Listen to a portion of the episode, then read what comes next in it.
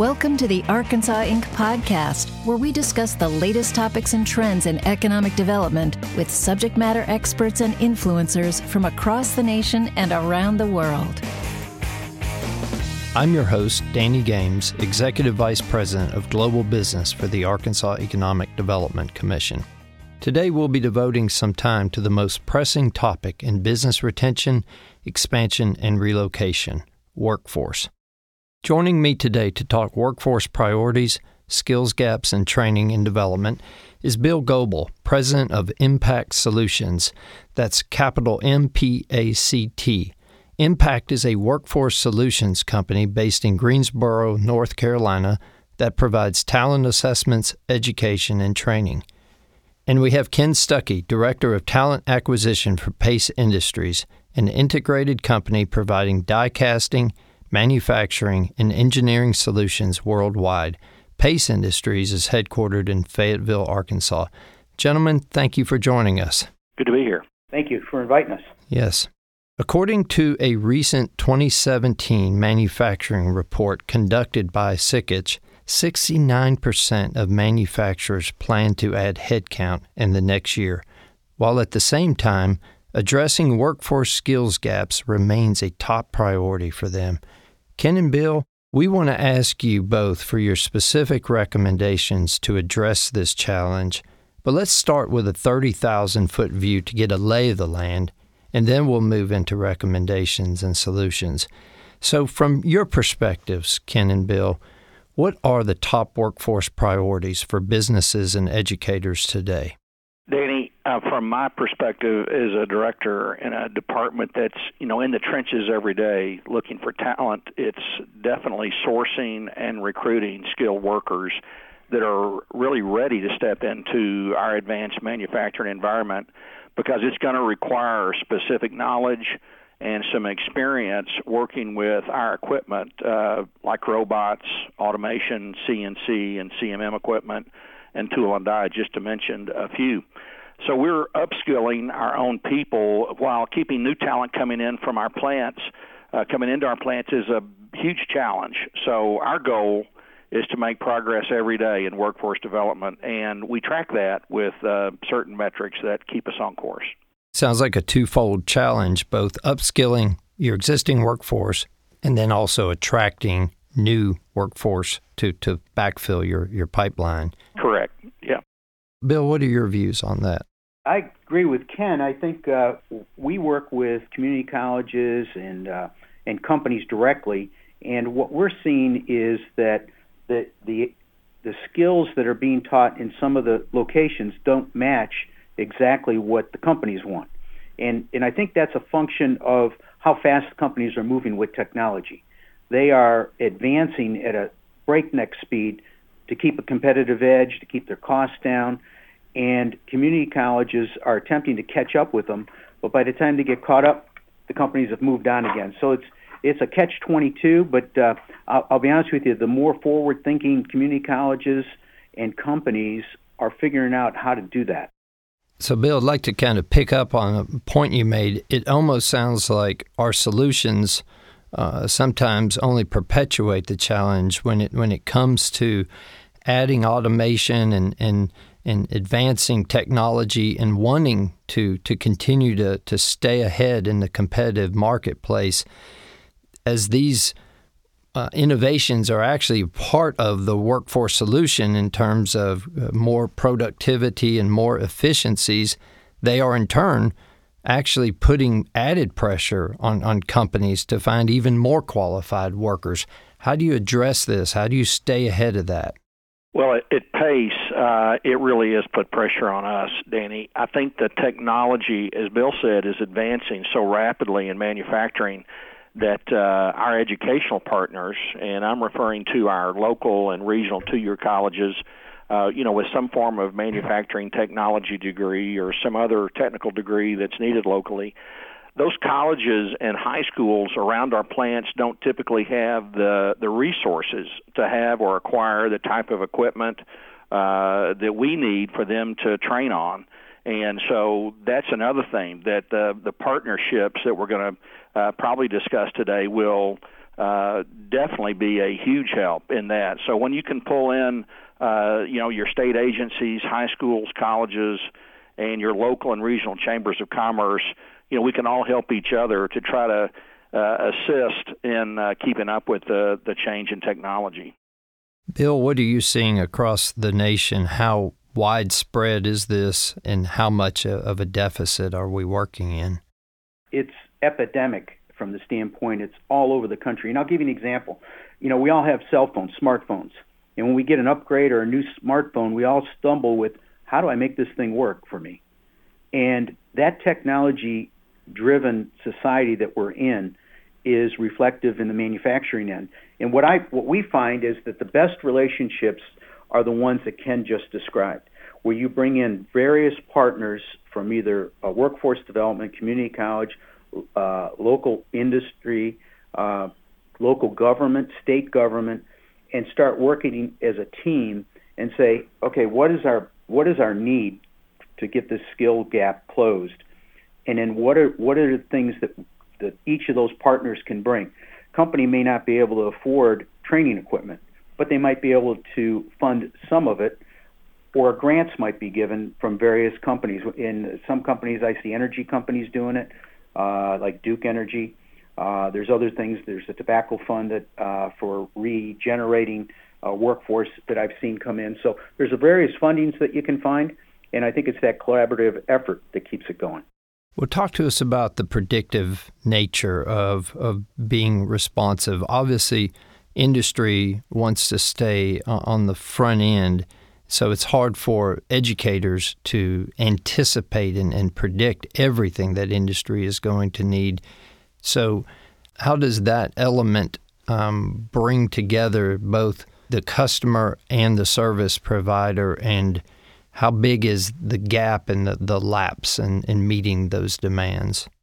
Well, you know the the gap right now is closing, but it's still uh, very wide. You know, I, I think there's uh, you know two two things that enter into this, Danny. One is you've got your incumbent worker uh, who needs upskilled in our plants, and a lot of those younger uh, millennials that are out there in our plants they really need our our baby boomers to become right. the, the the mentors for them right. as they close out their careers and so they can help the millennials come on and and really take over the leadership in our plants so we're training like there's no tomorrow i mean we honestly believe that that's going to be our key and the second part in my opinion is what are we going to do to develop the outside workforce so those are the kids and bill and i were just discussing this the kids in junior highs right now and high schools um, because the technology is changing, you know, what we're training for today may not even be there in five years.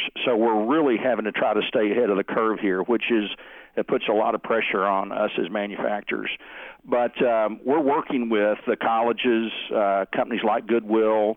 Uh, you know, our, I think our answer at Pace has been to develop this educational uh, community and state government partnership uh, to really gain trust with all of those uh, parties and then have buy-in to what we need as far as a company goes. And we've seen that happen because everyone seems to be interested in this situation right now because it affects basically all Americans. So the power of partnerships can't be overstated.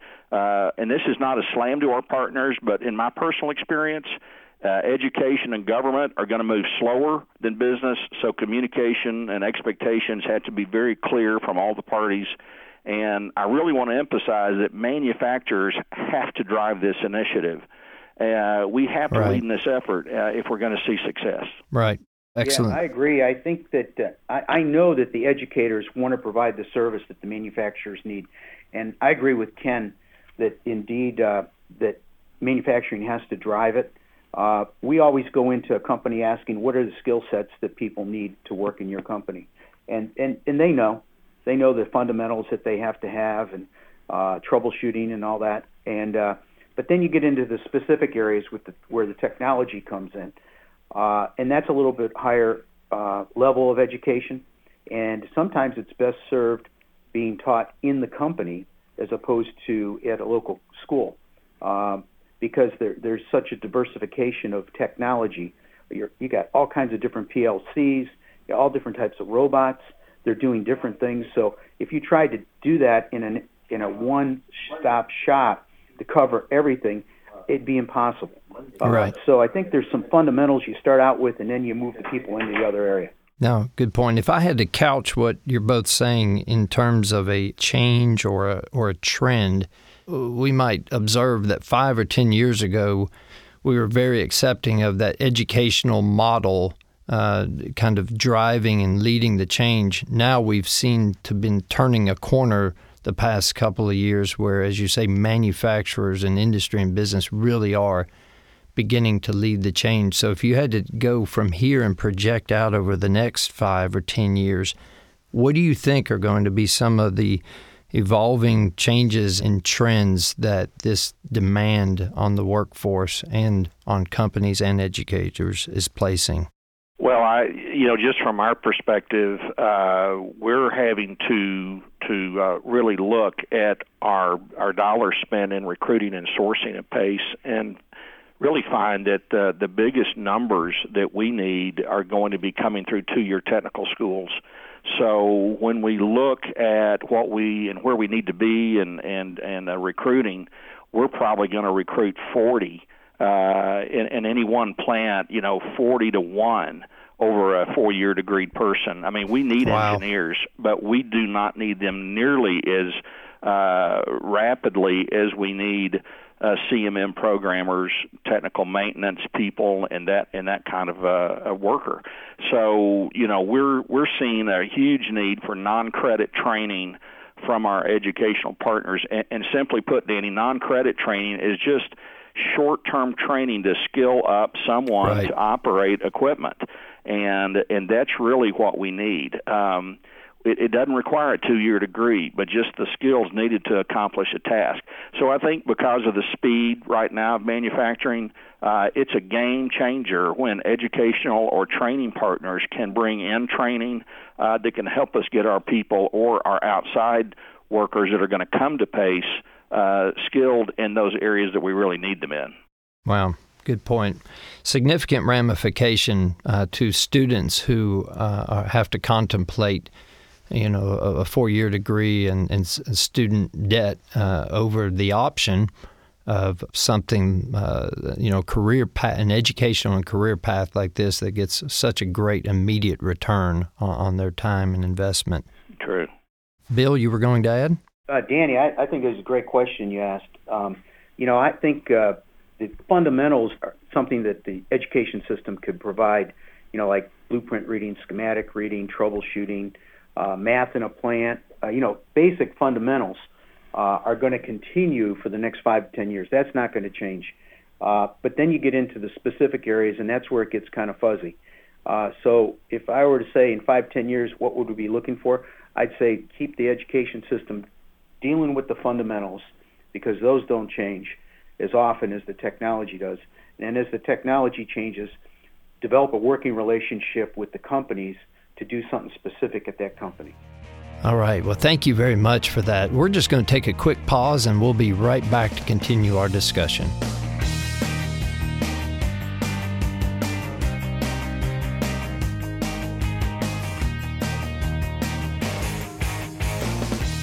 Welcome back to the Arkansas Inc. podcast with your host, Danny Games. Okay, welcome back we were speaking about this, you know, um, Ken uses this 40 to 1 ratio. That's pretty significant. And, and we're, we're hearing that across a lot of manufacturers in, in our state. So that's pretty consistent. But to hear it quantified like that is pretty impactful. So when you, when you think about uh, the the messages that we're sending and the demands on those with a four year degree and those what we might call the the middle skilled workers, or maybe we'll call them the ever evolving skilled workers. How do you characterize uh, this challenge, and, and how do we how do we reconcile that continuing demand for both? Well, I think the the more aggressive companies out there are are seeking these partners at all levels uh, that are located within a commutable distance to their plants. uh, to help them uh, with the productivity in their own plant. So, so roughly three years ago, Danny, I hired our own workforce coordinator here at Pace, uh, whose responsibility is to go into the communities around our companies and uh, and really build relationships with students, faculty, and to provide key resources, uh, whether it's a junior high or high school or a college and and basically, you know, the goal in that was to attract the best people through the use of career paths uh, that involve non-credit, short-term training, or completing an associate's degree, which uh, we'll assist in paying for. Uh, North Ark College, though, in Harrison's a great example of this, where uh, and actually they're in the process of right now of hiring their own regional uh, coordinator, workforce coordinator.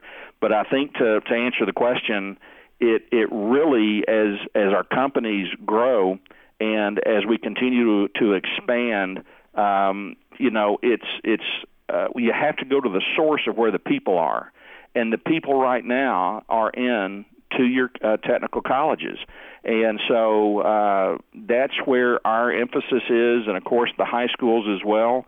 But uh, you know, to, to to talk about balancing it out, I, I guess what we do, we keep our hand in the four-year colleges and those engineering departments and such. But our, our emphasis really is recruiting out of the the two-year colleges. Well, you talk about about North Ark. Can you elaborate a little bit on, on anything that you're doing that's unique or creative with them? Well, North Ark calls on us to assist them, you know, in what in what our needs are, and of course, we're we're always we started this relationship several years ago where we just started having pizza with them once a month, just sitting down in a casual environment and discussing, you know, what Pace's hmm. needs were as far as strategy.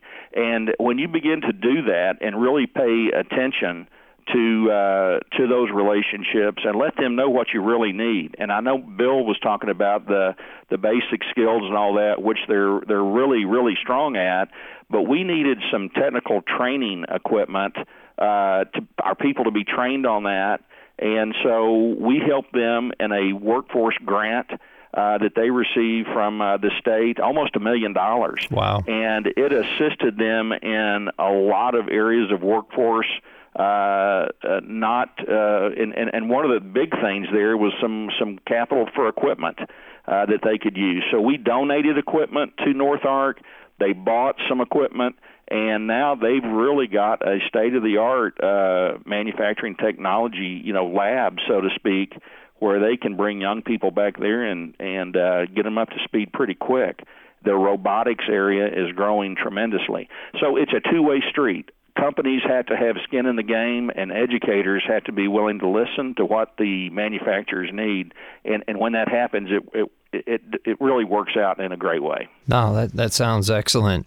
So Bill, what are some of the more effective workforce development solutions you and your colleagues at Impact see companies adopting today? Danny, what we've seen is that the workforce development folks have reached out to companies such as Lincoln Electric uh, and worked in partnership with them to develop, uh, in case of Lincoln Electric, welding, uh, a three-dimensional video, almost like a video game, uh, that can teach kids how to do beads properly and, and other techniques in welding. And by that partnership, Lincoln Electric developed this video um, that is almost like a game and donated it to the community college and has now started doing that nationwide. So I think there's opportunities to find companies like uh, uh, Ken mentioned robotics. Uh, get a robotic company to donate a Fanuc robot, let's say, and and teach the kids how to run it and the fun of running it. And uh, there's a lot of robotics classes that are being done and and competition in the high schools that workforce could tap into and bring those kids because obviously they're into those kind of games and and fun. And uh, I think when you start the, the kids today aren't the same generation that Ken and I and you oh, grew right. up. Right. They're looking for a whole different way of approaching work. Yeah. And uh, if yeah. you can make it fun and challenging, you've got them hooked. No, I agree. My uh, college freshman daughter uh, built a helicopter with a team in uh, her senior year of high school last year. I don't know that I'd recommend our flying it, but uh, but but the things that they are working on are are five and ten years advanced of, of where we were when we were high school seniors. So let me go back to to one of the points you all were making a few minutes ago. So when it comes to, to workforce education, and more of a broader question, and we, we look at an employee's education and skills training, we, know it needs to be uh, as immediately applicable as possible, but not so specific that the training is only applicable for a couple of jobs. So what are the longer term foundational core skills that are most useful for a broad range of middle skilled jobs for a longer period of time? Well, in my opinion, in manufacturing, there's basically a need to have a great understanding of, of safety, quality, process, and maintenance, and which is going to require people to be able to read and comprehend, do basic math, uh, solve problems, and then have those soft skills that are necessary for them to be successful. So I'm I'm biased on that question, Danny, because I do serve on a board in Alexandria, Virginia, called the Manufacturing Skills Standards Council. Yes, and it's more commonly known as as MSSC. But the purpose of that certification board is to award a CPT or a Certified Production Technician certificate or a CLT, which stands for a Certified Logistics Technician certificate, for the completion of a, a rigorous classroom program. Um, and so they complete tests uh, that have to be passed, and then uh, it gives the participant, though, a great overview of what a manufacturing career looks like or a career in logistics. And uh, in my in my opinion, uh, it's it's these kind of certifications that uh, that can really uh, catapult uh, a person into a, a better position and a higher position in manufacturing because they see the whole thing from a 30,000 foot right. view, and then they can say, you know what, I think I think technical uh, maintenance is maybe where I want to be, or maybe I want to be in quality. So but the basic core skills, you got to be able to read, and you have to be able to, uh, or know where to go get the information at least, and you have to be able to do math. And so those are the things that we I know in Arkansas we're we're uh, continuing to ask uh, the legislators to help us really have an emphasis on third grade reading skills because after the third grade, you know, you basically are reading for uh, to be able to, to pass tests and do things like that. But the fundamentals of math and reading are never going to go away. And of course, soft skills uh, are required just to be able to to function uh, effectively in a manufacturing environment. Oh, excellent. Yeah, the, the foundations that you're looking for actually uh, begin when they're eight, nine, ten years old. Exactly. Yeah. Yes, sir. They do. Exactly, Bill. What are your What are your thoughts on that? Well, Danny and Ken, I agree with you 100%. I think the only thing I would add to it is uh, we see a lot of requests for troubleshooting skills, problem solving. Mm. Uh, you know, you, once you learn the fundamentals, okay, now how do you how do you work through a problem and and find a solution? Uh, and I might just add one thing that uh, we also have come across, and that is, believe it or not, uh, scouting. Uh, they have 132 merit badges. They have hydraulics, pneumatics, welding, uh, robotics, programming, and there are these clubs that they set up, and it's a good place to tap in to find talent, to Hmm. find kids that want to go in. They because they've been exposed to it in a very uh, fun way, and then they say, "Well, that's the career I think I want to go into." So it's an opportunity, and it, they're all over the United States. Uh, they're willing to help, so something to tap into. No, that's a that's a great great thought, Bill. Uh, how to be innovative, creative. Uh, your your recruiting has to begin earlier than uh, than we would have ever considered a decade ago. Good point. Well, gentlemen, this is uh, this has been very interesting and engaging. But I, I do want to ask that that final question that I alluded to at the outset. In, in asking you to kind of sum up your concluding recommendations any for anyone who might be listening involved in business industry or education or even those policy makers that you alluded to earlier and how that they would address the, the current and future workforce needs. What how would each of you sum up some concluding recommendations for us think I think business has to commit to developing their community partnerships uh, primarily. That that's got to take place and and do it around your facilities and uh, to where you know it it will benefit the community. And you'll see community buy into this because they want their companies and their manufacturers to thrive. So I really believe that that's at the head of, of all things is to begin to develop those relationships if, if they haven't started already. Uh, I guess the second thing is is for uh, as manufacturers to us to have champions that go out into the community that will speak on behalf of the careers uh, that we have available, and then uh, visit with the parents. Danny, a big a big deal is is getting the parents to buy into right. their kids having a manufacturing career. Uh, because they remember what manufacturing was maybe back in their day, and it's not what it is today. So I think that's a big thing. And speaking of civic groups, going to career fairs and, and those kind of things, um, you know, I, I think the big deal there too is to always talk about the career path. You know, it's no longer companies, at least like Pace, are no longer just looking for someone to come in and, and punch the clock and and right. do you know just basic skilled work. We need people that have got the the upside uh, to be able to learn not only what we bring them in at, but then go five levels above that. Yes. And so I think that is is is a good thing. Uh, I think that universities, colleges have to communicate their willingness to work with companies and become a, a good, strong partner and then provide those companies with whatever is needed. You know, I think, again, as I said, industry has to drive this, so colleges need to listen and really uh, act on what we ask them. And so far, we have seen that at every one of the PACE locations around the country. And then uh, I'd say think outside the box. You know, business is not uh, just as usual. In other words, we can't just go to that mentality of this is the way we've always done it. Right. And so I, I think that if if companies and and people will take this on as a as a challenge, and it, and I think I want to go back to what Bill said. It is epidemic and it is a crisis, but it can be solved if everybody jumps in and begins to uh, to, to work through this. And so I, I truly believe that we can all accomplish more by working with it as, as a group rather than working as a, in a solo type situation. And finally, I would just I would just say let's put politics aside on this and do what's best for our communities because if there ever was a bipartisan issue, it's workforce. So uh, I, I, just want to thank you for giving me a shot at uh, visiting with you all today about this. Excellent, excellent point. You you, you summed it up uh, very very well. Bill, what what would you add to that in terms of some concluding recommendations? Well, Danny Ken did a great job of summing up. I, mm-hmm. I would mm-hmm. just add a couple things. One is there's no magic bullet. Uh, it's going to take a lot of work. We've done.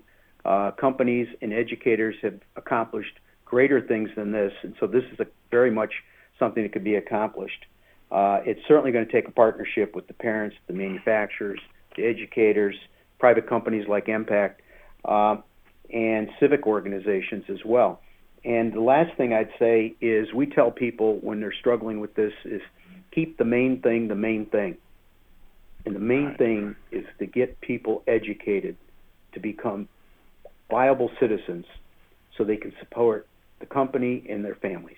Foundational, fundamental, uh, the center of the target every time. Well said, Bill. Ken Stuckey and Bill Goebel, thank you for joining me today. Your time and insights have been greatly appreciated, and I think will prove to be of great value to our listeners. I'm Danny Games, Executive Vice President of the Arkansas Economic Development Commission, and you've been listening to the Arkansas Inc. podcast. Visit arkansasedc.com for more information. Thanks for listening, and have a great day.